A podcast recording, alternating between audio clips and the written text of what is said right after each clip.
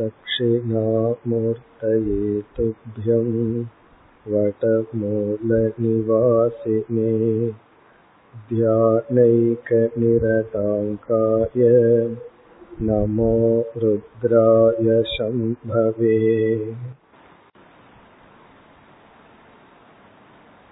கீதையில் எட்டாவது அத்தியாயத்தில் பகவான் தன்னை புரிந்து கொள்ளாதவர்களும் கிரமமுக்தி மூலமாக மோட்சத்தை அல்லது என்னை அடைய முடியும் என்று கூறினார்.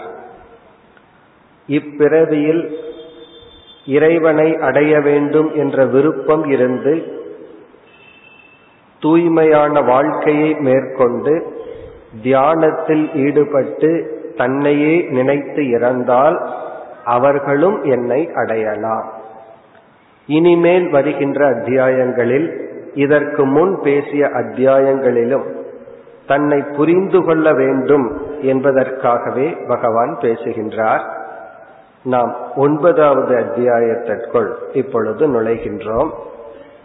ஏழாவது அத்தியாயத்தில் கூறிய இறை ஞானம் பக்தி இந்த இரண்டும் தான் ஒன்பதாவது அத்தியாயத்தினுடைய சாராம்சம். பக்தியை பற்றி சில முக்கிய கருத்துக்களை பகவான் கூறப் போகின்றார். இறை அறிவை பகவான் நமக்கு புகட்டப் போகின்றார். நாம் இறைவனை வழிபடுகின்றோம். இறைவன் என்ற ஒரு தத்துவத்தை நம்புகின்றோம். அந்த இறைவன் யார்? அந்த இறைவனுடைய தன்மை என்ன? இறைவனுக்கும் உலகத்திற்கும் என்ன உறவு? இறைவனுக்கும் நமக்கும் என்ன உறவு? இதை பகவான் பேசப் போகின்றார். எப்பொழுதெல்லாம் கீதையில் சில முக்கியமான கருத்தை பகவான் பேசப் போகின்றாரோ அப்பொழுது அதற்கு முன்னாலேயே பகவான் அந்த ஞானத்தின் அந்த அறிவினுடைய மகத்துவத்தை பேசுவார். அந்த ஞானத்தினுடைய பெருமையை பகவான் முதலில் பேசுவார். அதேபோல் ஒன்பதாவது அத்தியாயத்தில் முதல் மூன்று ஸ்லோகங்களில் தான் கொடுக்க போகின்ற ஞானத்தினுடைய தன்மை ஞானத்தினுடைய மகத்துவத்தை பகவான் பேசப் போகின்றார். பிறகு இந்த ஞானத்துக்கு அடிப்படை தகுதிகளை பேசப் போகின்றார். ஞானத்தினுடைய பலனையும் பகவான் முதலிலேயே பேசுவார். நான் கொடுக்க போகின்ற இந்த ஞானம் இப்படிப்பட்ட தன்மை வாய்ந்தது இப்படிப்பட்ட பலனை கொடுக்க போகின்றது பிறகு இப்படிப்பட்ட மனிதர்களாக இருந்தால்தான் இந்த அறிவை பெற முடியும். இப்ப நமக்கு என்ன தகுதிகள் தேவை? அதுல சில முக்கியமான தகுதிகளை ஆங்காங்கு பகவான் கூறுவார்.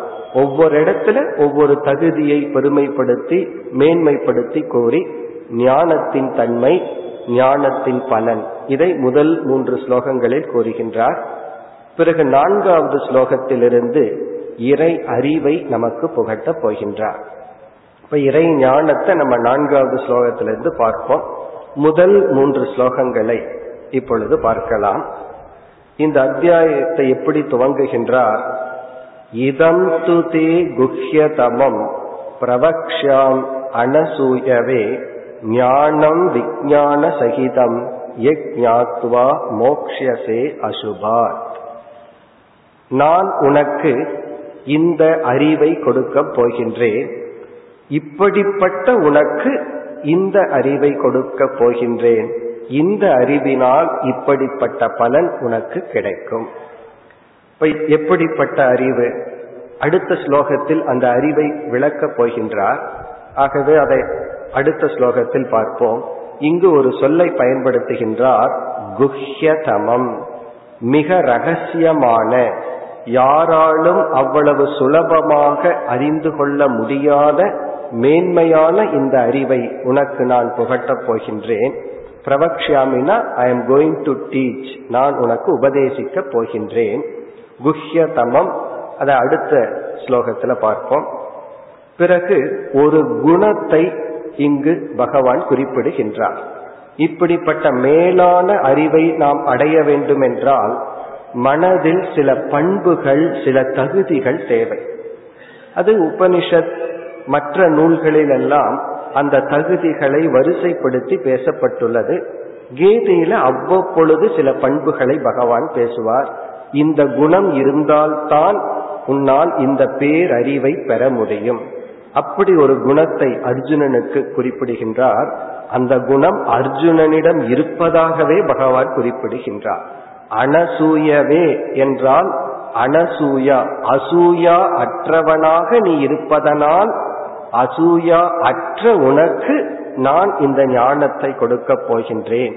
பிறகு ஞானத்தினுடைய தன்மை அதனுடைய பலன் இதே ஸ்லோகத்தில் உள்ளது. இப்ப அசூயா என்ற சொல்லுக்கு பொருள் பொறாமை. அதாவது இலக்கணப்படி டிக்ஷனரியில அசூயான்னா பொறாமை.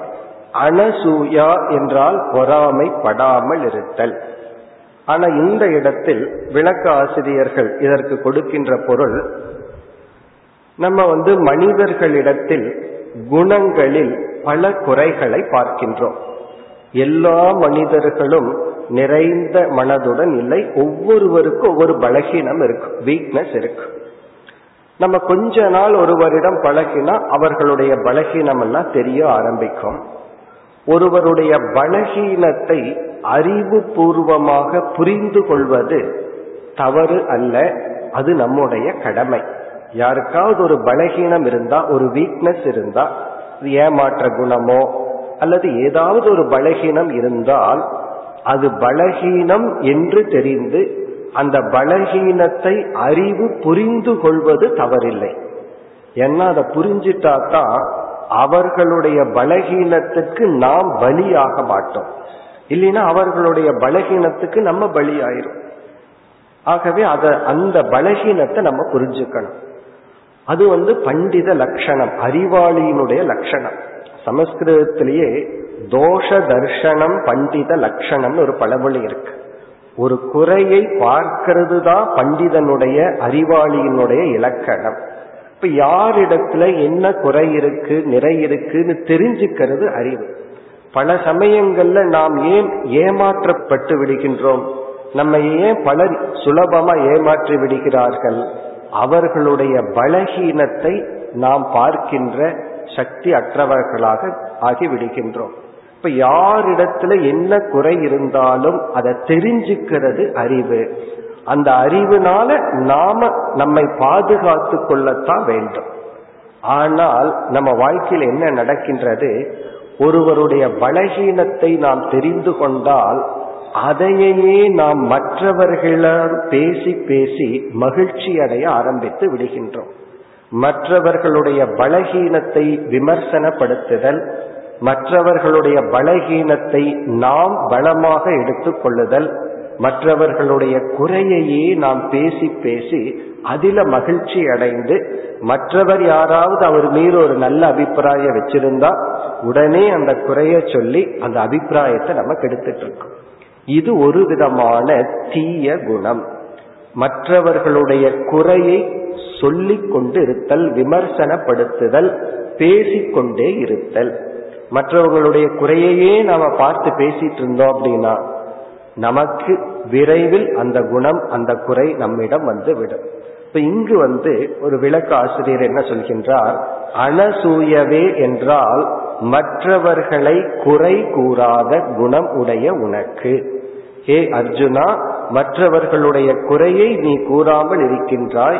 குறை கூறாத மனதை உடைய உனக்கு இந்த ஞானத்தை கொடுக்கின்றேன். அப்ப பகவான் வந்து இந்த இடத்துல எந்த வேல்யூவை ஹைலைட் பண்றார்? மற்றவர்களிடம் குறையை பார்க்காதேன்னு சொல்லல தெரிந்து கொள்ளாதேன்னு சொல்லல.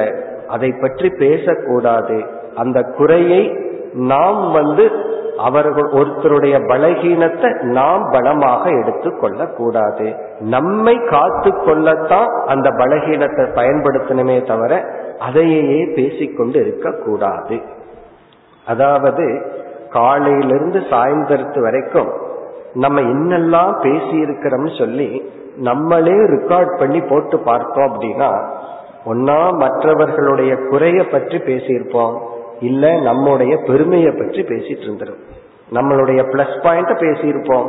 அல்லது மற்றவர்களுடைய மைனஸ் பாயிண்ட தான் நம்ம பேசியிருப்போம். மனசு அதைத்தான் பார்க்கும். எத்தனையோ நல்லது இருக்கு அதை விட்டுட்டு அந்த மைனஸ் பாயிண்டையே பார்த்து பேசிட்டு இருக்கும். அதுல மனிதனுக்கு ஒரு மகிழ்ச்சி இருக்கு.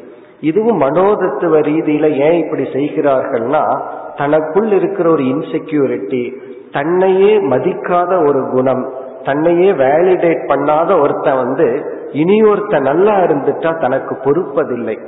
ஆகவே இந்த குணத்தினுடைய மூலம் பொறாமை. இந்த பொறாமையிலிருந்து வருவதுதான் இது. நம்ம பொறாமைங்கிற ஒரு உணர்வு மனசுல இருக்கு. யாராவது நல்லா இருந்துட்டா அவர்களிடத்துல ஒரு சிறு குறை இருந்தா அதை நம்ம பெருசா பார்ப்போம். அது ஒரு கண்ணாடி இருக்கு. ஒரு லென்ஸ் இருக்கு. சின்னதை பெருசா காட்டும். அது எப்படின்னா நம்முடைய குறைய வந்து இனியொரு கண்ணாடி இருக்கும் பெருசா சின்னதா காட்டும். நம்முடைய குறைய அந்த கண்ணாடியில பார்ப்போம். இனியொருவருடைய குறைய அந்த கான்வெக்ஸ் லென்ஸ்னு ஒன்று இருக்கு. இனியொருவருடைய சிறிய குறைய பெருசா பார்ப்போம். பார்த்தாலும் தப்பில்லை. அதை பேசுவது அதையே நாம் வளமாக எடுத்துக்கொள்வது இது ஒரு பொறாமையினுடைய தூண்டுதலினால் செய்யப்படுவது. அப்படி செய்யாத குணத்தை உடைய அர்ஜுனா உனக்கு. இப்ப இந்த இடத்துல என்ன வேல்யூ பகவான் சொல்றார்? இதெல்லாம் தான் வேதாந்தம். வேதாந்தம்னு சொன்னா குணமாற்றம். அத பகவான் சொல்ல போற யார் என்னுடைய பக்தன்னு டிஃபைன் பண்ண போற அந்த பக்தன்ல குணவான் தான் பக்தன் சொல்ல போற அவனைத்தான் பக்தன்னு நான் ஏற்றுக்கொள்வேன்னு சொல்ல போகின்றார். நம்ம அதை பார்க்க போகின்றோம். அதனுடைய ஆரம்பமே இது அனசூயவே. பொறாமை என்கின்ற குறை கூறுதல் என்கின்ற தீய குணம் இல்லாத உனக்கு ஞானம் விஞ்ஞான சகிதம். ஞானம் பிரவக்ஷாமி. ஒரு அறிவை நான் உனக்கு புகட்டப் போகின்றேன். ஞானம். பிறகு அந்த ஞானத்துக்கு ஒரு அடைமொழி விஞ்ஞான சகிதம். விஞ்ஞானத்துடன் கூடிய அறிவை உனக்கு புகட்டப் போகின்றேன். இப்ப நம்ம வந்து நேற்றைய தினமெல்லாம் எட்டாவது அத்தியாயத்திலிருந்து சில கருத்துக்களை பார்த்தோம். பிரம்மலோகம் இருக்கு சொர்க்கலோகம் இருக்கு எத்தனையோ லோகம் எல்லாம் அல்லது ஒரு கருமம் பண்ணா பாபம்னு வரும் புண்ணியம்ங்கிற பலன் இருக்கு. இதெல்லாம் விஞ்ஞானத்துடன் கூடிய ஞானம் அல்ல. இதெல்லாம் ஒரு லோகம் இருக்கு சாஸ்திரத்தை சொல்லி இருக்கு ஸ்ரத்தை இருந்தா நம்புறோம் அவ்வளவுதான். நம்ம அதை பார்க்க முடியாது. அதை நம்ம உணர முடியாது அனுபவிக்க முடியாது. இந்த உடல்ல இருக்கிற வரைக்கும் இந்த லோகங்களை பற்றி படிக்கலாமே தவிர அனுபவ ஞானம் இருக்காது. ஆனா பகவான் இங்கு சொல்ல போற ஞானம் விஞ்ஞான சகிதம்னா நம்முடைய வாழ்க்கையோடு கூடிய ஞானம். இந்த ஞானத்தை நாம் பிரத்யமாக அனுபவிப்போம். ஞான பலனை இப்பொழுதே நாம் அனுபவிப்போம். அப்போ அனுபவ பூர்வக ஞானம். இந்த ஞானம் வந்து சொர்க்கத்தை போல ஏதோ ஒரு இடம்ங்கிற மாதிரி ஒரு கற்பனை ஞானம் அல்ல. இது அனுபவ ஞானம். இப்ப விஞ்ஞான சகிதம். ஏ ஞாத்துவா நான் கொடுக்கின்ற இந்த அறிவை அடைந்து மோக்ஷசே நீ விடுதலை அடைவாய். அர்ஜுனனிடம் நேரா பேசுகின்றார் நீ விடுதலை அடைவாய். எதிலிருந்து? அசுபார். அசுபத்திலிருந்து நீ விடுதலை அடைவாய். இங்கு அசுபம் என்றால் நாம் விரும்பாதது. நம்ம எதை விரும்புறோமோ அதை சுபம் என்றும் நாம எதை விரும்புவதில்லையோ அதை அசுபம் என்றும் சொல்றோம். பிறகு நம்ம எதை விரும்புறோம்?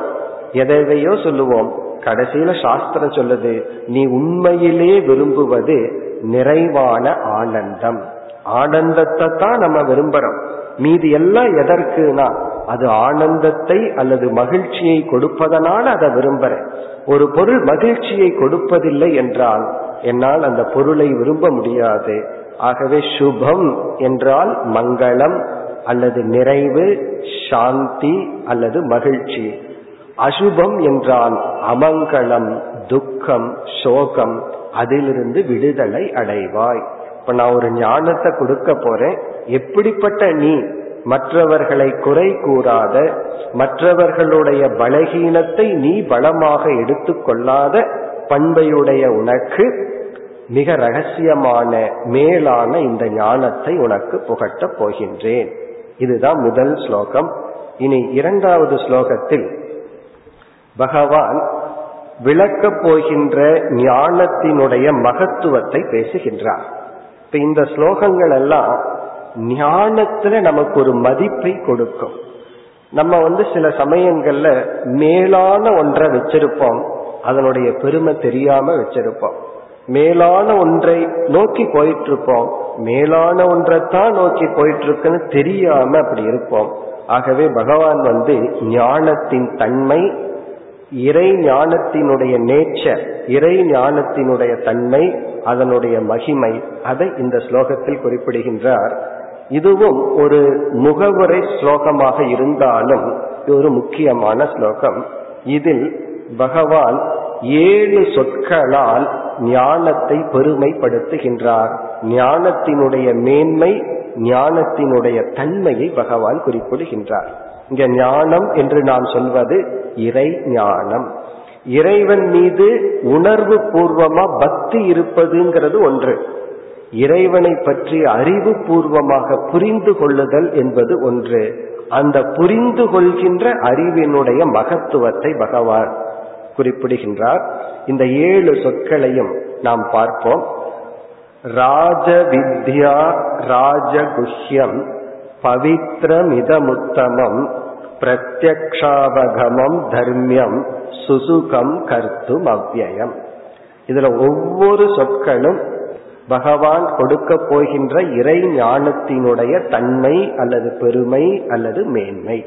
முதல் சொல் ராஜ வித்யா இந்த அத்தியாயத்திற்கே ஒன்பதாவது அத்தியாயத்திற்கே தலைப்பு வந்து ராஜ வித்யா ராஜகுஹ்ய யோகம் ராஜ வித்யா என்றால் நான் உனக்கு புகட்டப் போகின்ற அறிவு நீ இதுவரை என்னென்ன அறிவை அடைந்துள்ளாயோ இதற்கு மேல் எப்படிப்பட்ட அறிவையெல்லாம் அடைந்துள்ளாயோ அனைத்து அறிவுக்கும் ராஜாவாக இருக்கின்ற அறிவு.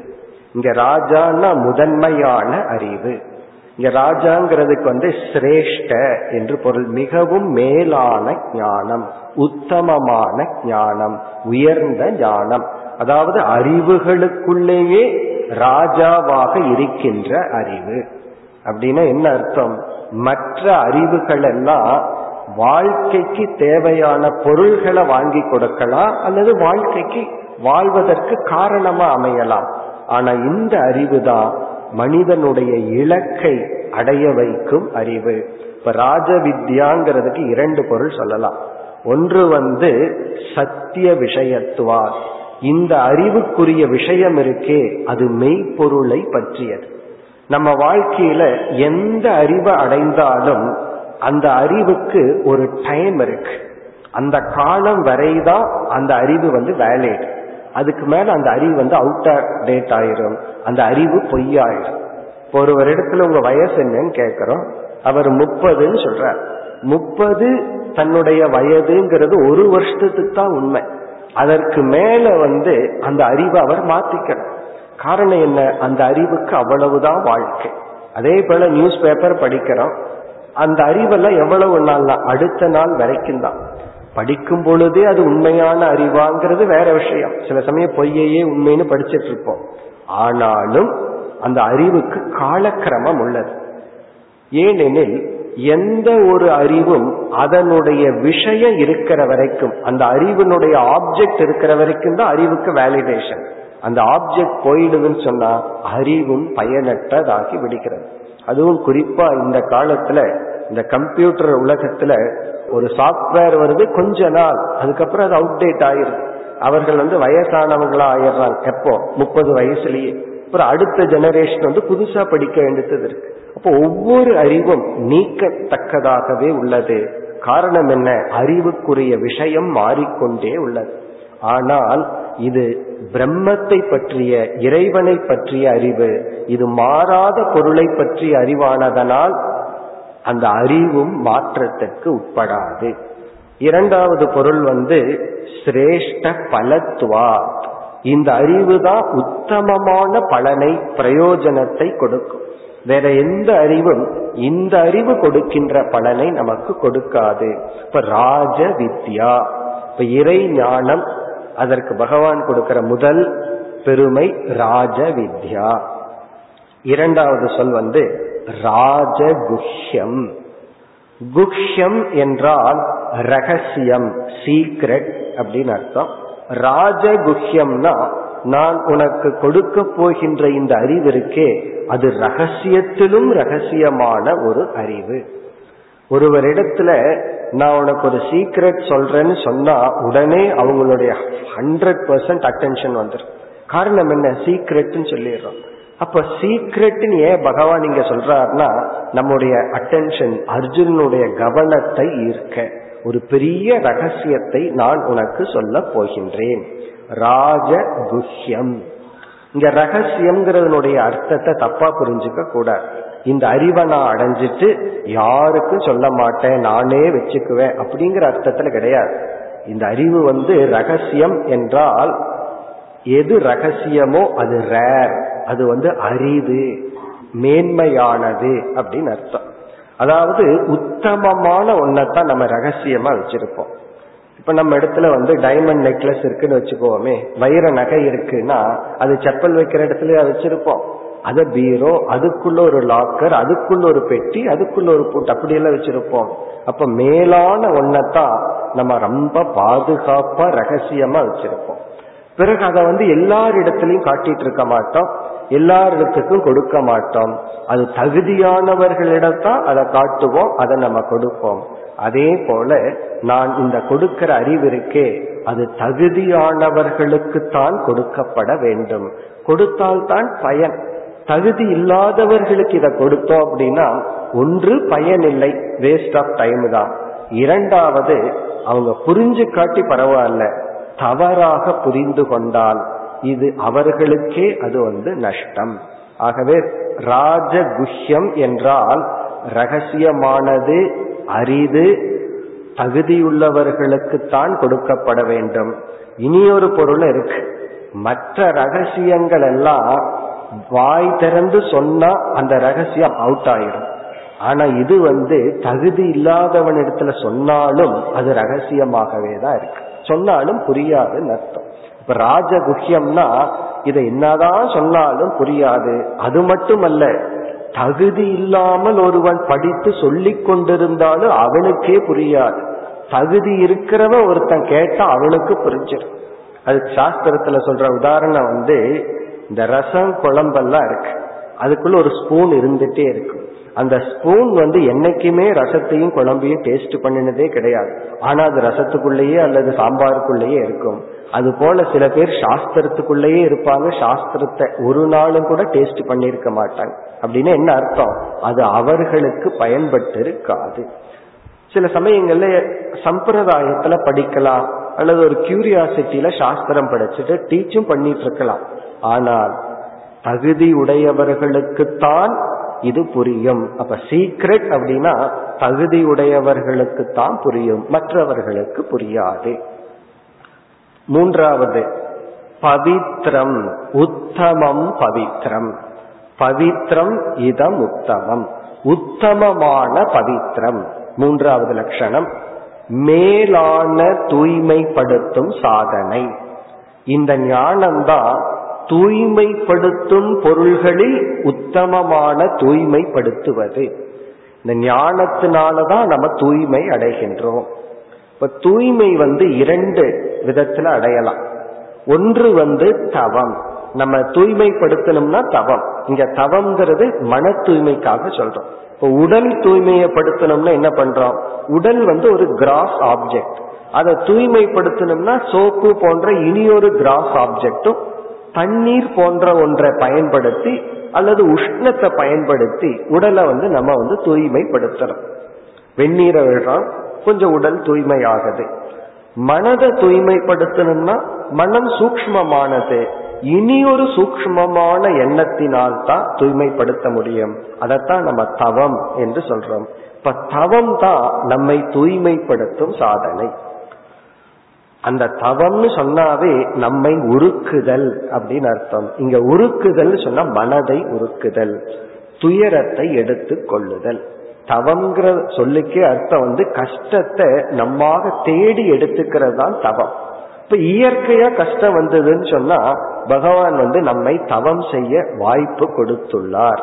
இப்ப தவம் வந்து நம்ம மனதை தூய்மைப்படுத்தும். இந்த ஞானம் என்ன பண்ணும்னா மனதிடமிருந்தே நம்மை தூய்மைப்படுத்தும். இந்த மனசையே அது நீக்கிரும். ஆனா தவம் வந்து நம்ம மனதை தூய்மைப்படுத்தும். இது மனதிடமிருந்தே விடுதலை. இந்த ஞானம் நமக்கு கொடுக்கும். இப்போ உத்தமம் ஞானம். உத்தமம் ஞானம்னா இந்த ஞானம் உத்தமம் பவித்திரம் தூய்மைப்படுத்துவதில் மிக மேலானது. இனி நான்காவது. பெருமை அல்லது ஞானத்தின் சிறப்பு ஞானத்தின் தன்மை. பிரத்யக்ஷ அவகமம். பிரத்யக்ஷ அவகமம். ஏற்கனவே நம்ம பார்த்ததுதான் ஞான விஞ்ஞான சகிதம். பிரத்யக்ஷ அவகமம் என்றால் இந்த ஞானத்தினுடைய பலன் இப்பொழுதே அனுபவிக்க கூடியது நம்ம ஒரு நல்ல காரியம் பண்ணணும். அது புண்ணியமா வந்து என்னைக்கு அந்த புண்ணியம் பலனை கொடுக்கும் நமக்கு தெரியாது. ஏதாவது தானம் பண்றோம் யாகம் பண்றோம் பூஜை பண்றோம். இது வந்து ஒரு புண்ணியம்னு கண்ணுக்கு தெரியாத பலனை கொடுக்கு. இந்த புண்ணியம் அன்னைக்கே நமக்கு பலனை கொடுக்கலாம். அல்லது பத்து வருஷத்துக்கு அப்புறம் அந்த தானத்தினுடைய அல்லது பூஜையினுடைய யாகத்தினுடைய பலன் வரலாம். அல்லது இறந்ததற்கு பிறகு அடுத்த ஜென்மத்துல வேணாலும் வரலாம். அதே போலதான் பாவமும். இப்போ ஒருத்தன் பாவம் பண்ணிட்டே இருக்கான்னு வச்சுக்கோமே. அவன் வந்து இப்ப சந்தோஷமா தான் இருப்பான். எல்லாத்துக்கும் ஒரு சந்தேகம். அதாவது பாவமே பண்ணிட்டு இருக்கான் சந்தோஷமா இருக்கானேன்னு சொல்லி. நம்ம என்ன நினைச்சுக்கிறோம்? இப்ப செய்யற பாவத்துல பணத்தை சம்பாதித்து சந்தோஷமா இருக்கான்னு நினைக்கிறோம் அது அல்ல. அவன் எப்பவோ செஞ்ச புண்ணியத்துலதான் இப்ப சந்தோஷமா இருக்கான். இப்ப செய்யற பாபத்தினுடைய பலன் எப்பொழுதாவது அவன் அனுபவிக்கலாம். இப்பொழுதுன்னு கிடையாது. அப்படி இருந்ததுன்னா இந்த உலகமே சரியா இயங்காது. பகவான் வந்து ஒரு டைம் கேப் வச்சிருக்கார். இப்ப புண்ணியம் பண்ணா உடனே கிடைக்காது கொஞ்ச நாளைக்கு பிறகு. இப்ப பாவம் பண்ணா அதுக்குன்னு ஒரு டைம் வரும் அப்போ அவனுக்கு கிடைக்கும். அப்படி இந்த ஞானம் வந்ததற்கு பிறகு கொஞ்ச நாளைக்கு அப்புறம் பழத்தை அனுபவிக்கலாங்கிறது கிடையாது. இதுக்கு கொடுக்கிற உதாரணம் பசிக்குது உணவை சாப்பிட்டு இருக்கிறோம் ஒவ்வொரு வாய் சாப்பிட சாப்பிட அந்த உணவின் பசி நீங்குதல்ங்கிற பலனை அனுபவிச்சுட்டு இருக்கோம். அதே போல இந்த ஞான மார்க்கத்துல வந்து கடைசியில புரிஞ்சதுக்கு அப்புறம்தான் பலன் வரும்னு கிடையாது. ஒவ்வொரு ஸ்டெப் புரிய புரிய நம்ம பலனை அனுபவித்து கொண்டே இருப்போம். அப்ப பிரத்யக்ஷ அவகமம்னா இது வந்து உடனடியாக பலனை கொடுக்கக்கூடிய ஞானம். அதனாலதான் ஒரு உபனிஷத்துல ஜனக மகாராஜாவுக்கு யாக்ஞவல்யர் உபதேசம் பண்றார். அவருடைய ஒவ்வொரு ஸ்டெப்பான உபதேசத்தை கேட்ட உடனே ஜனக மகாராஜாவுக்கு அவ்வளவு சந்தோஷம். உடனே என்ன சொல்றார்? உங்களுக்கு இந்த அறிவுக்காக ஆயிரம் பசுவை கொடுக்கிறேன். ஒவ்வொரு பசுவனுடைய கொம்பிலையும் தங்க காயின் தங்கத்துடன் கூடிய அந்த பவுன் அதோட கொடுக்கறேன்னு சொல்ற உடனே குரு சொல்றார் நான் உன்ன டீச்சிங்க முடிக்கல. வெயிட் பண்ணுன்னு சொல்றார். இப்படி ஆயிரம் பசுதர்ற ஆயிரம் பசுதர்றன்னு சொல்லிட்டே இருக்கார். காரணம் என்ன? ஒவ்வொரு படியிலும் அதனுடைய பலனை அவர் அனுபவிக்கின்றார். பிறகு கடைசியில ஒரு ஞானம் வருது. அபயம் வை பிரம்ம பிராப்தோசி. அபயமான பிரம்மத்தை நீ அடைந்துள்ளாய் என்ற உபதேசத்துல இவர் வந்து மோட்சத்தை கொடுக்கிற ஞானத்தை அடைகிறார். பிறகு அந்த மன்னர் பார்க்கிறார் இந்த அறிவுக்கு எதை கொடுத்தா ஒர்த்து முன்ன ஒவ்வொரு அறிவுக்கும் இவர் முடிவு பண்ணிட்டாரு ஆயிரம் பசு ஒர்த்துன்னு முடிவு பண்ணார். பிறகு இவர் முடிவு பண்றார் விதேகம் தாசியாமி இந்த நாட்டையே கொடுக்கிறேன். பிறகு யோசிச்சு பார்த்தார் இந்த நாடா முக்கியம் என்னையே கொடுக்கின்றேன் உங்களுக்கு ஒரு சேவகனாக. ஒரு சர்வன்டா நான் என்னையே கொடுக்கறேன்னு சொல்றேன் இப்போ தன்னையே கொடுக்கிற ஒரு சர்வன்டா அப்படின்னு சொன்னா அவருக்கு எவ்வளவு ஒரு ஞானம் வந்திருக்கணும்? இது எதை குறிக்கின்றதுன்னா இந்த ஞானத்தினுடைய பலன் இம்மீடியட் உடனடியாக அனுபவிக்க கூடியது இனி அடுத்த சொல் தர்மியம். இதுவும் மிக அழகான சொல் தர்மியம்.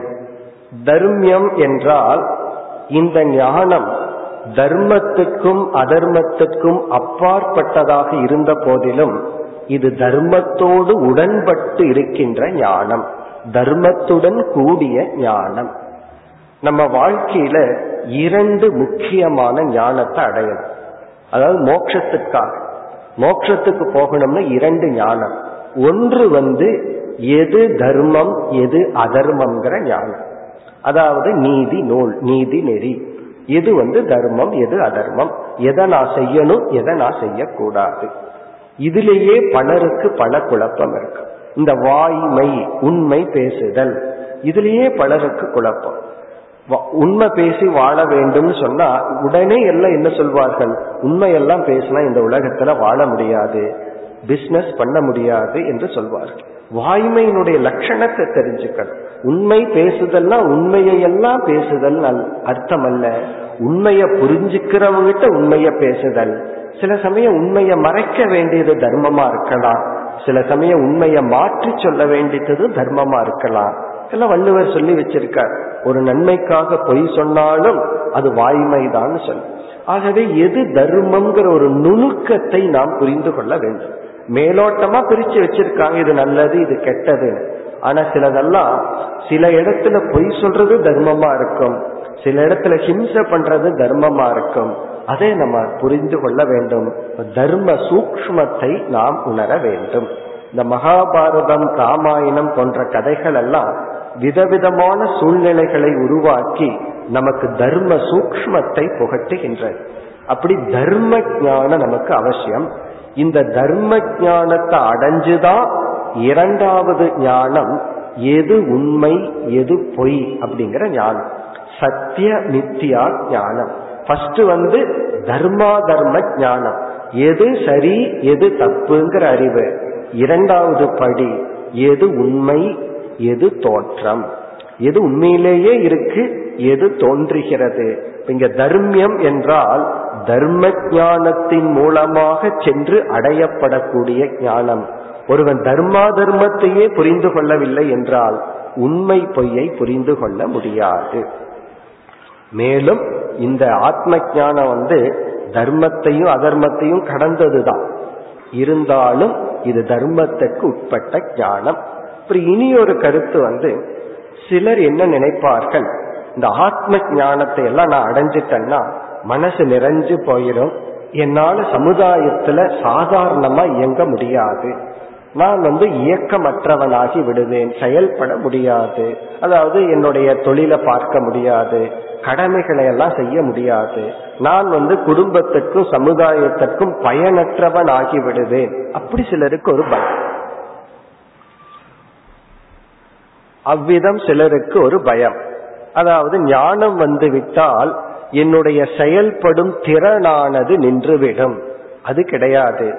உண்மையில் இந்த ஞானம் வந்து விட்டால் நாம் முன் இருந்ததை விட ஒழுங்காக நன்கு செயல்படுவோம். ஏன்னா இந்த ஞானம் நம்முடைய செயலுக்கு விரோதி அல்ல சம்சாரத்துக்கு விரோதி. தவறான எண்ணத்திற்கு தான் இந்த ஞானம் விரோதியே தவிர நம்மையே துயரப்படுத்தி கொள்ளும் எண்ணத்துக்கு தான் இந்த ஞானம் விரோதியே தவிர தர்மப்படி செயல்படுவதற்கு இந்த ஞானம் தடையல்ல விரோதி அல்ல. பலருக்கு இப்படி ஒரு சந்தேகம். இந்த ஞானம் வந்துட்டா நான் வீட்டை விட்டு போயிருவேன் அதனால ஞானம் வர வேண்டாம் அப்படின்னு ஞானத்தில் ஒரு பயம். அப்படி அல்ல இந்த ஞானம் நம்மை இதைவிட நன்கு செயல்படும். இந்த ஞானத்தை அடைஞ்சு எத்தனையோ ராஜாக்கள் நன்கு ஆட்சி செய்து வந்தார்கள். எவ்வளவு பொறுப்பு இருந்தாலும் இந்த ஞானம் அந்த பொறுப்பிலிருந்து நம்மை விலக்கி விடாது. இப்ப தர்மியம் என்றால் நம்மை இந்த ஞானம் மேலும் தர்மத்தில் ஈடுபடுத்தும். இந்த ஞானத்தை அடையிறதுக்காக ஒரு குறிப்பிட்ட காலம் கொஞ்சம் விலகி இருந்து அவர் தவம் செய்திருக்கிறார் அதெல்லாம் என்ன வேணாலும் இருக்கலாம். ஆனால் இந்த ஞானம் நம்மை செயல்படுத்தாதவனாக்கி விடாது. தர்மியம். அடுத்தது கர்த்தும் சுசுகம். இதையெல்லாம் கேட்ட உடனே நமக்கு என்ன மனதில் தோன்றும்? இப்படிப்பட்ட ஞானத்தை அடையிறது ரொம்ப கஷ்டம். அதாவது அதிக உழைப்பை நம்ம போடணும். அதிக தவத்தை நாம் மேற்கொள்ள வேண்டும். இப்ப அசுரர்கள் எல்லாம் எவ்வளவு பெரிய தவம் செய்தார்கள்? அதற்கு மேல நம்ம அதிக தவத்தை செய்யணும். ஏன்னா இப்படிப்பட்ட மேலான ஞானமாச்சேன்னு ஒரு பயம் வரலாம். அப்ப இங்க பகவான் வந்து சொல்றார் அப்படி இல்ல சுசுகம்னா எளிதில் அடையக்கூடியதுதான். கர்த்தும்னா இந்த ஞானத்தை அடைவது சுசுகம் அதாவது சுலபம் தான் கடினம் அல்ல. இதுவும் நார்மலா இருக்கிற காஸ் அண்ட் எஃபெக்ட் தியரிக்கு ஆப்போசிட் தான். இப்ப அதிகமா உன்னை அடையணும்னா அதிக முயற்சி தேவை. ஆனா இது வந்து அப்படி அல்ல. இப்போ எத்தனையோ தபசிகள் இருக்கின்றார்கள் அசுரர்கள் இருக்கின்றார்கள் அவங்க பஞ்சாக்னி தவம் செய்வார்கள். பஞ்சாக்னி தவம் என்றால் சுற்றிலும் நெருப்ப வச்சுக்கிறது மேல சூரிய ஒளி அது ஒரு அக்னி நாலு பக்கமும் தீய வளர்த்திக்கிறது. இப்படியெல்லாம் தவம் செய்வார்கள். அப்படியெல்லாம் கோர தவம் செய்து அடையக்கூடியது அல்ல. அதாவது நம்மையே அழித்து கொண்டு அதிகமாக வருத்தி கொண்டு அனைத்தையும் விட்டு விட்டு சில சமயங்கள்ல நமக்கு என்ன தோன்றும்? நம்ம வீட்டுல இருந்து பொருள்களை பயன்படுத்திட்டு இருக்கிறதெல்லாம் ஞானம் அல்ல. பிச்சைக்காரன் ஆகி போறதுதான் ஞானம். அப்படியெல்லாம் நம்மை எறியாமல் தோன்றும். அப்படியெல்லாம் அல்ல. கர்த்தும் சுசுகம். இந்த ஞானத்துக்கு வந்து பெரும் தவம் எல்லாம் செய்ய வேண்டிய அவசியம் இல்லை. சிறிய குணத்தை மாற்றினா போதும். நம்ம இடத்துல இருக்கிற கீழான குணத்தை மாற்றினால் போதும். கர்த்தும் சுசுகம். பிறகு இறுதியான சொல் அவ்வியம். அவ்வியம் இதுவும் ஒரு அழகான விளக்கம். அதாவது எந்த ஒன்றை நாம் அனுபவித்தாலும் அனுபவிக்க அனுபவிக்க அது தீர்ந்து விடும் எதை அனுபவிச்சாலும் அனுபவிக்க அனுபவிக்க அது தீர்ந்து விடும் இந்த ஞானத்தினுடைய பலனான ஆனந்தத்தை அனுபவித்தால் கொஞ்ச நாள்ல தீர்ந்துருமோ அப்படின்னு ஒரு பயம். அது மட்டுமல்ல நம்ம ஒரு இன்பத்தை அனுபவிச்சுட்டே இருந்தோம்னா நம்ம நினைச்சுக்கிறோம் இன்பத்தை தானே அனுபவிச்சுட்டு இருக்கேன் எதுவுமே என்னிடத்துல தீர்லையே காலியாகலையே நினைப்போம். நம்ம அறியாம அந்த புண்ணியம்ங்கிற அக்கௌண்ட் காலி ஆயிட்டே இருக்கு. அது நமக்கு தெரியாது. அதாவது கிரெடிட் கார்டில் எடுக்கிற மாதிரி எடுத்துட்டு இருக்கிறோம் அங்க வந்து காலி ஆயிட்டு இருக்கு அதே போல நம்ம வந்து இன்பத்தை அனுபவிக்க அனுபவிக்க புண்ணியமானது தீருகிறது.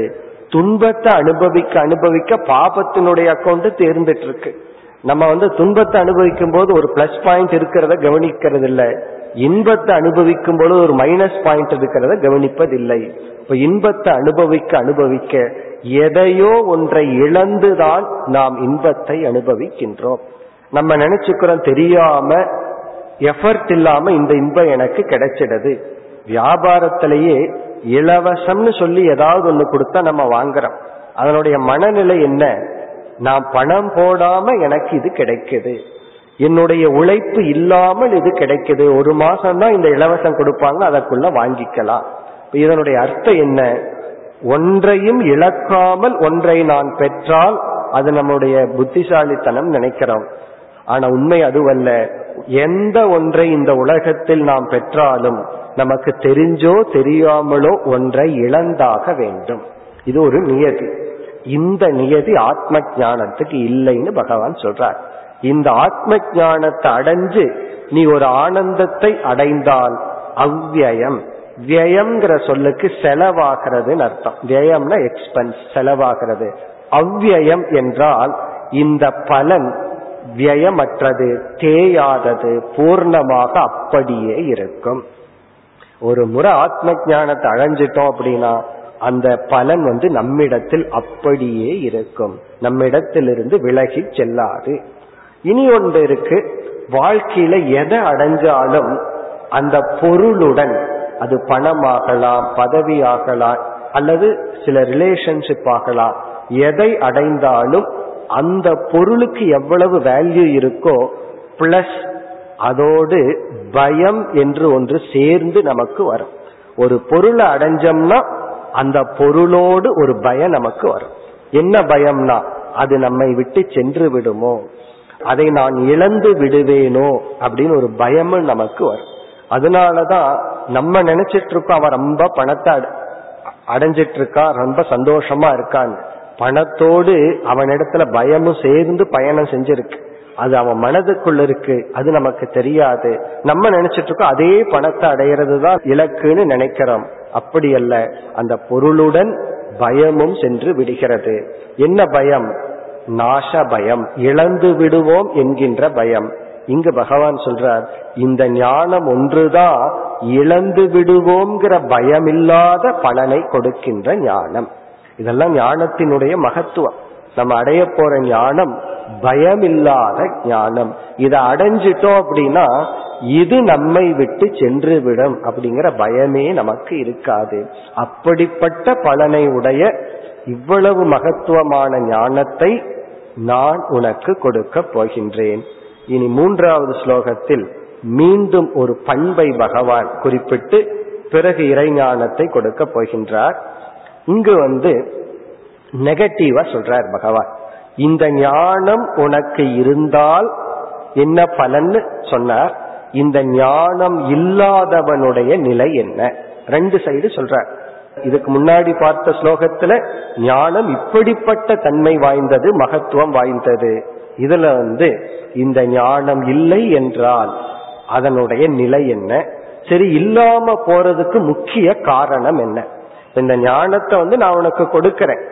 நீ அதை வாங்கி அது உன்னிடத்துல இல்லாம போறதுக்கு என்ன காரணம்? இங்க ஒரு முக்கியமான ஒரு வேல்யூ பகவான் சொல்றார். அஸ்ரத்தானா புருஷாகா தர்மஸ்யாசிய பரந்தப அப்பிராபிய மாம் நிவர்த்தந்தே மிருத்யு சம்சார வர்மணி. இங்க பகவான் கொடுக்கிற வேல்யூ வந்து ஸ்ரத்தா நம்பிக்கை ஃபெய்த் இந்த நம்பிக்கை தான் மிக மிக முக்கியம்னு சொல்றார். காரணம் இந்த ஞானத்தினுடைய பெருமையை எல்லாம் நம்ம கேட்டோம். இருந்தாலும் இதை நாம் அனுபவிக்கவில்லை. இந்த ஞானத்தினுடைய பலனை அனுபவிக்கல ஞானத்தை அனுபவிக்கல. ஞானத்தை அடைஞ்சிருந்தா தானே இது ராஜ வித்யா ராஜகுத்தியம் பவித்திரம்ங்கிறத எல்லாம் உணர முடியும். அப்ப நம்ம எந்த ஸ்டேஜில் இருக்கோம்? ஞானத்தினுடைய பெருமையை புரிஞ்சிட்டோம். ஞானம் இவ்வளவு மகத்துவமானதுன்னு தெரிஞ்சிட்டோம். மனநிறைவை கொடுக்குங்கிறது புரிஞ்சாச்சு ஆனா அந்த அனுபவம் இல்லையே. அப்போ இந்த ஞானத்தை அடைய வைப்பது யார்? அதை நம்ம அனுபவிச்சா தானே நம்ம அடைவோம்.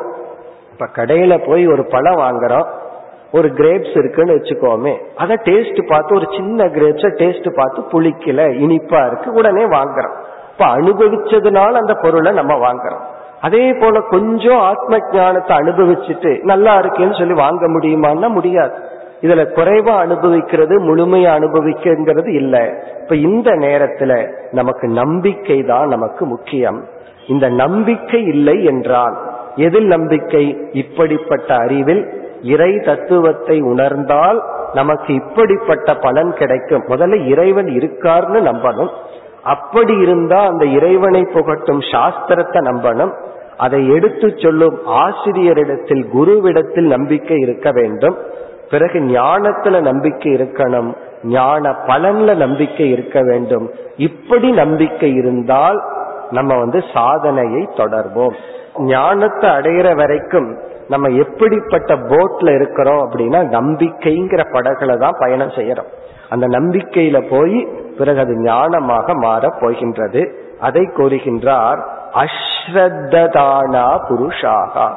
ஸ்ரத்தையற்ற மனிதர்கள்.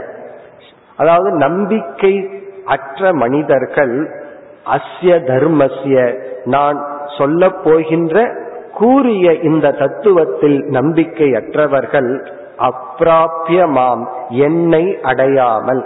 இங்க என்னைன்னு சொல்லி பகவான் சொல்றது இறை தத்துவத்தை உண்மையை மோட்சத்தை அடையாமல் நிவர்த்தந்தே அவர்கள் தொடர்கின்றார்கள். எங்கு மிருத்யு சம்சார வத்மணி மரணத்துடன் கூடிய சம்சாரத்தில் தொடர்ந்து வாழ்ந்து கொண்டிருக்கின்றார்கள். பிறந்து இறந்து துயரப்பட்டு வாழ்ந்து கொண்டிருக்கின்றார்கள். இப்ப இந்த இடத்துல பகவான் வந்து ஸ்ரத்தையின் மகத்துவத்தை கூறினார். நம்பிக்கை ரொம்ப முக்கியம்னு சொன்னார். இந்த நம்பிக்கை வந்து நம்முடைய மன தூய்மையின் அடிப்படையில வரும். இந்த நம்பிக்கையே ஒரு ரிஸ்க் தான். ஒருத்தரை நம்புறோம் அப்படின்னா மனசுல ஒரு பயம் வருது. நம்ம ஏமாற்றப்பட்டு விடுவோமா? அதுவும் ஆரம்பத்துல ஒருவர் நம்பி ஏமாற்றப்பட்டு விட்டால் மீண்டும் நம்பிக்கை வர்றதுங்கிறது ரொம்ப கஷ்டம். ஆனா ஃபர்ஸ்ட்லயே ஒருவர் நம்பிக்கைக்குரிய இடத்துல நம்பிக்கை வச்சு அவர் காக்கப்பட்டு விட்டுட்டா நல்லது. ஆனா எல்லாமே நாம செய்த புண்ணியத்தின் அடிப்படையில் அமைகின்றது. இந்த நம்பிக்கையை பற்றி பிறகு நம்ம பார்க்கலாம். இத்துடன் ஞானத்துக்கான முகவுரை முடிவடைகின்ற இனி வந்து அடுத்த இரண்டு ஸ்லோகங்களில் அதாவது நான்காவது ஸ்லோகத்தில் ஆரம்பிச்சு பத்தாவது ஸ்லோகம் வரை இறை தத்துவத்தையே பேசுகின்றார். பதினோராவது ஸ்லோகத்திலிருந்து இந்த அத்தியாயம் முடியும் வரை பகவான் பக்தியை பற்றி பேச போகின்றார். ரொம்ப சூக்மமான டாபிக் சூக்மமான கருத்து. அதே சமயத்தில் உணர வேண்டிய கருத்து. அதையெல்லாம் நம்ம பதினோராவது ஸ்லோகத்திலிருந்து பார்க்க போறோம். இந்த பத்தாவது ஸ்லோகம் வரை நாலிலிருந்து பத்து வரை இறை ஞானம் இறை தத்துவம். கொஞ்சம் புரிந்து கொள்வதற்கு கடினமாகத்தான் இருக்கும். இருந்தாலும் மெமரியில போட்டு வைப்போம். அது அப்படியே இருக்கட்டும். பக்குவம் வர வர இந்த அறிவு நமக்கு மெதுவாக விளங்கும். என்ன சொல்றார் என்று பார்ப்போம். குறிப்பாக இப்பொழுது நான்கு ஐந்து. இந்த இரண்டு ஸ்லோகங்களினுடைய சாராம்சத்தை பார்ப்போம். இந்த இரண்டு ஸ்லோகத்துல மிக மிக நுண்ணிய மிக மிக சூக்மமான கருத்தை பகவான் நமக்கு குறிப்பிடுகின்றார். ஆரம்பத்துல நம்ம மனசு இதை கிரகிச்சுக்கிறதுக்கு கஷ்டமா இருக்கும். பிறகு வந்து போக போக சிந்திக்க சிந்திக்க நம்மால புரிந்து கொள்ள முடியும். இருந்தாலும் நம்ம முயற்சி செய்வோம். இப்ப யார் கடவுள்? அப்படின்னு ஒரு கேள்வி வருகின்றது. அதாவது எந்த ஒரு வேர்டை எடுத்துட்டாலும் ஃபர்ஸ்ட் வந்து எக்ஸாமினேஷன்லயே அல்லது நம்ம படிக்கும் பொழுதே டெபனிஷன் கேட்பார்கள். Define physics define chemistry any word define அதனுடைய இலக்கணம் என்ன? அதே போல ஒரு வார்த்தையை நம்ம பயன்படுத்தினோம்னா சாஸ்திரத்தினுடைய அப்ரோச்சே ஃபர்ஸ்ட் அதுக்கு டெபனேஷன் எந்த ஒரு சாதனைக்குமே சாஸ்திரத்துல மிக அழகா சொல்லப்பட்டிருக்கு. பக்தி ஒரு வார்த்தையா? ஃபர்ஸ்ட் டிஃபைன் பக்தி. பக்தியினுடைய லட்சணம் என்ன? அதே போல சிரவணம் கேட்டல் அப்படின்னு ஒரு சாதனை. டிஃபைன் கேட்டல்னா என்ன? இப்ப ஸ்ரத்தைன்னு பார்த்தோம். ஸ்ரத்தைக்கு சாஸ்திரத்துல அழகான ஒரு லட்சணம் இருக்கு. அப்படி எல்லாத்துக்கும் ஒரு டெபனிஷன் இருக்கு. அப்ப கடவுளுக்கு என்ன லட்சணம்? இந்த லட்சணத்தை வந்து நம்ம படிப்படியா சொல்லலாம். முதல்ல ஒரு லட்சணம் ஒரு ஸ்டெப் அதுக்கு அடுத்தது ஒரு லட்சணம் இப்படியே எடுத்துட்டு போலாம். ஃபர்ஸ்ட் டெபனிஷன் வந்து ஜெகத் காரணம். இந்த உலகத்துக்கு காரணமாக இருப்பவர் இறைவன். இதுதான் வந்து பேசிக் ஆரம்பமே இதுதான். இப்ப இறைவன் என்ற ஒரு தத்துவத்தை சாஸ்திரம் நமக்கு எப்படி அறிமுகப்படுத்துகிறது என்றால் நாம ஏற்கனவே அறிமுகமான இந்த உலகத்தை காட்டி இந்த உலகத்தை காட்டுது நமக்கு தெரியுது. இந்த உலகத்துக்கு யார் காரணமானவரோ அவர் இறைவன் அவர்தான் கடவுள் அறிமுகப்படுத்துகிறார். அப்ப இறைவனுக்கு டெபனிஷன் அல்லது லட்சணம் என்ன? ஜெகத் காரணம். இப்படித்தான் பிரம்மசூத்திரத்திலேயே ஆரம்பம் ஆகியுள்ளது ஜென்மாத்தியசிய எதக என்பது வியாசர் எழுதிய பிரம்மசூத்திரம். தத்துவ நூலில் வந்து ஹையஸ்ட் பொசிஷன்ல இருக்கிற நூல். அவரே இப்படித்தான் ஆரம்பிக்கின்றார். முதல்ல ஒரு அறிமுகம். எப்படி பகவான் அறிமுகப்படுத்தினாரோ அப்படி அறிமுகப்படுத்திட்டு இரண்டாவது சூத்திரத்திலேயே பிரம்மசூத்திரத்துல வியாசர் கொடுக்கிற லட்சணமே இதுதான். யாரிடமிருந்து இந்த உலகமானது தோன்றியதோ அவர் இறைவன். இப்ப இறைவன் யார் என்றால் உலகத்துக்கு காரணமானவர். இனி எப்படிப்பட்ட காரணம்ங்கிற விசாரத்தை எல்லாம் நம்ம பிறகு பார்ப்போம். இங்கு பகவான் வந்து என்ன கருத்தை சொல்றார்? இப்ப இந்த உலகத்திற்கு அவர் காரணம்னு சொல்லியாச்சு.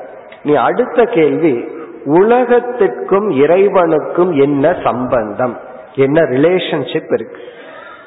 கடவுளுக்கும் இந்த உலகத்துக்கு நாம் அனுபவிச்சிட்டு இருக்கிற இந்த உலகத்துக்கும் இறைவனுக்கும் என்ன உறவு இருக்கின்றது? இங்க ஒரு விதமான ரிலேஷன்ஷிப்ப சொல்ல போறார்.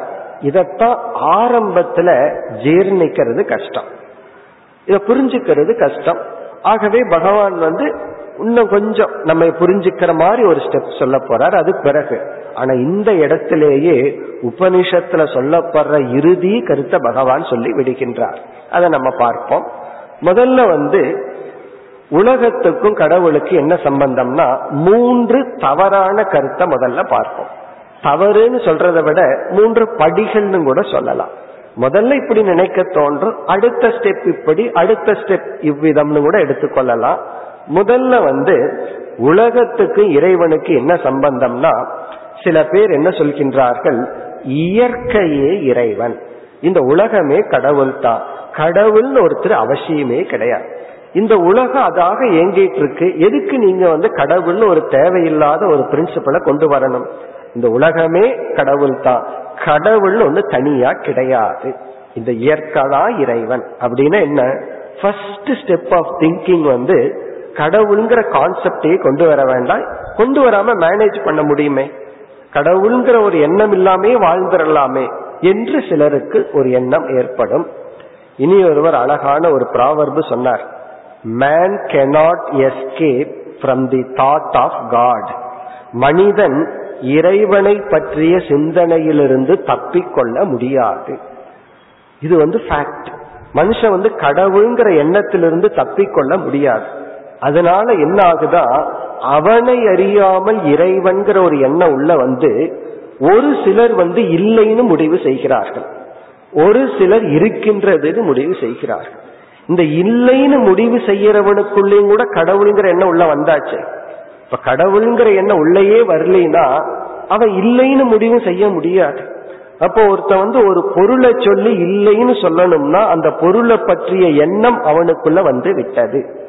அப்ப கஷ்டப்பட்டு கடவுள் இல்லைன்னு சொல்லும் பொழுது இவன் ஃபர்ஸ்ட் கஷ்டப்பட்டு கடவுளை நினைச்சிட்டான் கஷ்டப்பட்டு கடவுளை நினைச்சுட்டான் பிறகு இவனுடைய மனதுல இவன் என்ன லட்சண கடவுளுக்கு கொடுத்து வச்சிருக்கானோ கடவுளை பற்றி இவன் என்ன நினைத்து கொண்டிருந்தானோ அது இவனாலேயே ஜீர்ணிச்சிக்க முடியல.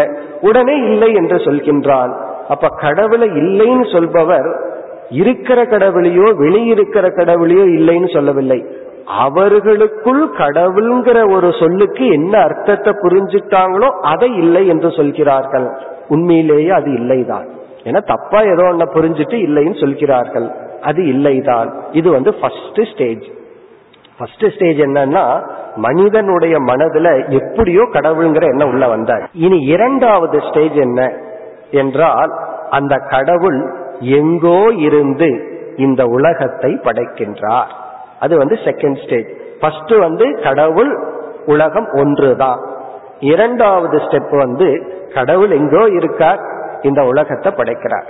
இப்ப வந்து துணி நூல் இருக்கு. இந்த நூலை எடுத்து நெசவாளி என்ன செய்கின்றார்? துணியா படைக்கிறார்.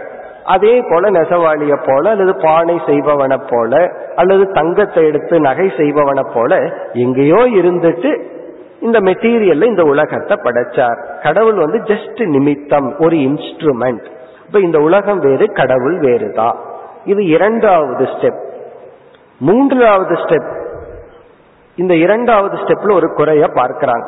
அது எப்படி இந்த உலகம் வேறு கடவுள் வேறுன்னு சொல்லிட்டா இந்த பொருளுக்கெல்லாம் கடவுள் எங்க போயிருப்பார்? அப்ப இந்த பொருளெல்லாம் கடவுளுக்கு வேறா இருந்தா அவர் ஒரு கடவுளாம் கூட இருக்க முடியாது. ஆகவே கடவுள் வந்து தன்னுடைய அங்கத்திலிருந்து தன்னுடைய உறுப்பிலிருந்து இந்த உலகத்தை படைத்தார். ஒரு சின்ன போர்ஷன்ல இருந்து இந்த உலகத்தை படைத்தார். எதை போலனா மரம் இலைகளை போல. மரம் வந்து இலையினுடைய ஒரு பார்ட் அப்ப வந்து அடுத்த ஸ்டேஜில் என்ன நினைத்தார்கள்? இறைவன் என்பவர். ஒரு ஒரு பொருள் போல அவருடைய ஒரு பார்ட்டு தான் இந்த உலகம். அவருடைய அங்கம் தான் இந்த உலகம். இத விசிஷ்ட அத்வைதம் சொல்றது. ஒருவர் தான் கடவுள். ஆனா விசிஷ்டமா இருக்கு. கொஞ்சம் வேறுபட்டும் உள்ளது. முதல்ல இரண்டாவதாக சொன்னது துவைதம் இருமை. ஃபர்ஸ்ட் சொன்னது வந்து ஃபர்ஸ்ட் திங்கிங் மனுஷனுக்குள்ள கடவுளுங்கிற எண்ணம் வந்தாச்சு. அவனால ஜீர்ணிச்சுக்க முடியல உடனே இல்லைன்னு சொல்லிட்டான். அடுத்தது யோசிச்சு பார்த்தான் கண்டிப்பாக இருக்கணும். ஏன்னா இந்த உலகம் வந்து நியமமா நடந்துட்டு இருக்கு ஏதாவது ஒண்ணு ஆர்டரா நடந்தா ஒரு அறிவுபூர்வமானவ ஒருத்தன் இருந்துதான் அதை இயக்கணும். ஏன்னா இந்த உலகத்துல எல்லாமே ஒரு ஆர்டர் நியதியா இருக்கு. ஆகவே இறைவன்கிற ஒரு தத்துவம் இருந்து இந்த உலகத்தை படைச்சிருக்கணும். அடுத்த ஸ்டெப்ல இறைவனுடைய ஒரு பார்ட்டு தான் இந்த உலகம். இந்த மூன்று ஸ்டெப் இருக்கு. பகவான் வந்து இதெல்லாம் ஸ்டெப்பா எடுத்துக்கலாம். ஃபர்ஸ்ட் நம்ம எரியாம கடவுளை நினைக்கலாம். பிறகு வந்து அவரே நிமித்தம் நினைக்கலாம். அவருடைய அங்கம்தான் உலகம்னு நினைக்கலாம். பகவான் இனி அடுத்த ஸ்டெப்ல சொல்கின்றார். அது ஒரு எக்ஸாம்பிள பார்த்துட்டு அடுத்த ஸ்டெப்புக்கு போவோம். இங்க என்ன சொல்றாருங்கிறத ஒரு தெரிஞ்ச ஒரு உதாரணத்தை பார்ப்போம். பிறகு அடுத்த ஸ்டெப்புக்கு இறுதி படிக்கு நம்ம செல்லலாம். நம்ம எளிமையான சாஸ்திரத்துல கூடுற பானை களிமண்கிற உதாரணத்தை எடுத்துக்கலாம். ஏன்னா இங்க பகவான் எடுத்த உடனே ஒரு பெரிய ஜம்ப் பண்றார். பண்ணி அந்த ஒரு தத்துவத்தை சொல்லிட்டு பிறகு பகவானே கீழே இறங்கி வர்றார். அடுத்த இரண்டு அத்தியாயங்கள்ல எல்லாம் பகவான் நமக்கு புரிய வைக்கிறதுக்காக பல ஸ்டெப் இறங்கி உபதேசம் பண்றார். ஆனா இந்த இரண்டு ஸ்லோகத்துல ஹையஸ்ட் பீக் நாம புரிந்து கொள்ள வேண்டிய இறுதி ஞானத்தையே கொடுக்கின்றார். அதுக்கு இப்ப நம்ம பார்க்கிற உதாரணம் களிமண் வந்து பானைய பார்த்து ஒன்னு சொல்லுது. இது கற்பனை பண்ணிக்கோ. களிமண்ணிலிருந்து பல பானைகள் உருவாகி உள்ளது. இந்த களிமண்ணினுடைய ஃபர்ஸ்ட் ஸ்டேட்மெண்ட் என்ன என்றால் அனைத்து பானைகளும் என்னிடத்தில் இருக்கின்றன. இது களிமண்ணினுடைய ஃபர்ஸ்ட் ஸ்டேட்மெண்ட் நம்ம இங்க மூணு ஸ்டேட்மெண்ட் பார்க்க போறோம். இந்த மூன்று வாக்கியமும் மிக மிக முக்கியமான படி. முதல் படி வந்து களிமண் என்ன சொல்லுது? ஏன்னா களிமண்ணிடமிருந்து பானைகள் தோன்றியதனால் இந்த களிமண் என்ன சொல்லுது? எல்லா பானைகளும் என்னிடத்தில் இருக்கின்றன. களிமண்ணாகிய என்னிடத்தில் இருக்கின்றன. என்னை சார்ந்து இருக்கின்றன. இனி அடுத்த பெரிய ஸ்டெப் என்னன்னா இந்த களிமண் சொல்லுது நான் பானைகளை சார்ந்து இல்லை. நான் பானைகளை சார்ந்து இல்லை. ஆனால் அனைத்து பானைகளும் என்னிடத்தில் இருக்கின்றது. இப்ப நான் பானைகளிடத்தில் இல்லை. பானை இடத்துல நான் இல்லை. ஆனா பானைகள் எல்லாம் என்னிடத்தில் இருக்கின்றது. இது எப்படி என்றால் ஃபர்ஸ்ட் ஸ்டேட்மெண்ட்ல என்னிடமிருந்து அனைத்து பானைகளும் இருக்கிறதுனால பானைகள் எல்லாம் என்னை சார்ந்து இருக்கிறது என்னிடத்தில் இருக்கிறது. இரண்டாவது ஸ்டேட்மெண்ட்ல நான் பானைகளிடத்தில் இல்லை.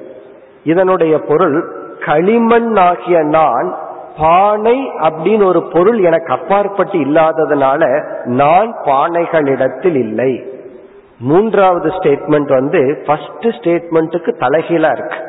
என்னிடத்தில் பானைகளும் இல்லை. முதல்ல எல்லா பானைகளும் என்னிடத்தில் இருக்குன்னு களிமண் சொல்லுச்சு. இரண்டாவது என்ன சொல்லுது? நான் பானைகளிடத்தில் இல்லை. மூன்றாவது அதே களிமண் ஃபர்ஸ்ட் ஸ்டேட்மெண்ட்டுக்கு ஆப்போசிட்டா சொல்லுது. பானைகள் என்னிடத்திலும் இல்லை. அப்படின்னு என்ன அர்த்தம்னா என் மீது பானை என்ற ஒரு பெயரும் ஒரு உருவமும் ஏற்றி வைக்கப்பட்டுள்ளது. என் மீது அப்படி ஒரு சூப்பர் இம்போசிஷன் அவ்வளவுதான். காரணம் நான் ஒரு பத்து கிலோவா இருக்கேன். அதுல ஒரு இருபது பானை செய்யப்பட்டா அந்த இருபது பானையும் வெயிட் அதனுடைய வெயிட் பார்த்தா அதே பத்து கிலோ தான் அந்த களிமண் இடத்துல பானை வந்தவுடன் புதுசா ஒண்ணு சேரப்படவில்லை. பிறகு ஏதோ சேர்ந்தது போல இருக்குன்னா பொய்யான பெயரும் பொய்யான ஒரு உருவம் தான் சேரப்பட்டுள்ளது. அப்படி என்றால் நான் தான் மெய் என் மீது ஏற்றி வைக்கப்பட்ட இந்த பானை இருக்கே அது வந்து பொய். பொய்னா அது ஒரு தோற்றம் அது உண்மை அல்ல உண்மை என்னன்னா அந்த பொய்யுக்கு காரணமாக ஆதாரமாக நான் இருக்கின்றேன். பானைங்கிறது ஒரு இரண்டாவது பொருளா நம்ம நினைச்சிட்டு இருக்கோம் மனசுல நமக்கு ரெண்டு பொருள் இருக்கிறதாக ஒரு உணர்வு. களிமண் என்று ஒன்று பானை என்று ஒன்று இரண்டு பொருள்கள்.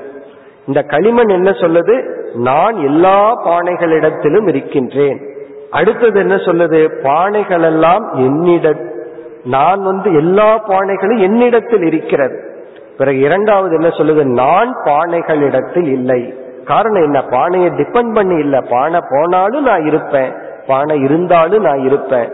இப்படிங்கும் போது பானைன்னு ஒண்ணு புதிதா என்னிடம் சேரவே இல்லை. ஏதோ வந்த மாதிரி இருக்கு. இருக்கிற மாதிரி இருக்கு.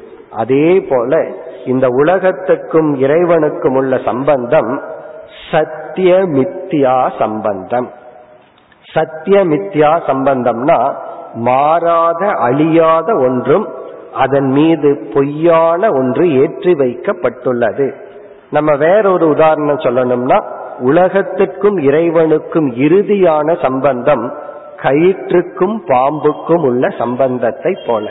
கயிற்றின் மீது நம்ம தப்பா பாம்ப பார்க்கிறோம் இந்த கயிறு சொல்லலாம் பாம்பு என்னிடத்தில் உள்ளது. அப்படின்னா என்ன சார்ந்து இருக்கு? நான் ஆறடியா இருந்தா நீ ஆறடி பாம்பத்தான் பார்க்க முடியும்.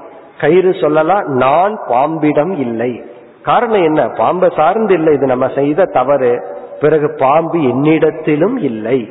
இப்ப என்ன ஆகுதுன்னா இந்த உலகம் இறை தத்துவத்தின் மீது ஏற்றி வைக்கப்பட்ட ஒரு ஒரு தத்துவம். அதனாலதான் இந்த உலகத்தையே பகவானுடைய விளையாட்டு என்று சொல்லப்படுகிறது. இந்த கருத்தை தான் பகவான் நான்கு ஐந்து ஸ்லோகத்தில் கூறுகின்றார். அப்படி சொல்லும் பொழுது இறைவனை தான் என்றே பகவான் பேசுகின்றார். மத்ஸ்தானி சர்வ பூதானி எல்லா உலகமும் உயிரினங்களும் என்னிடத்தில் இருக்கின்றது. ந தேஷு நான் அவைகளிடத்தில் இல்லை. பிறகு ஐந்தாவது ஸ்லோகத்துல முதல் வரியில் அவைகள் என்னிடத்திலும் இல்லை. இந்த மூன்று வாக்கியத்தை பார்த்தா ஃபர்ஸ்ட் ஸ்டேட்மெண்ட் பகவான் சொன்னதை மூணாவது வாக்கியத்துல தானே வித்ட்ரா பண்ணிக்கிறார். எல்லா பானைகளும் என்னிடத்தில் இருக்கிறது சொன்னார்.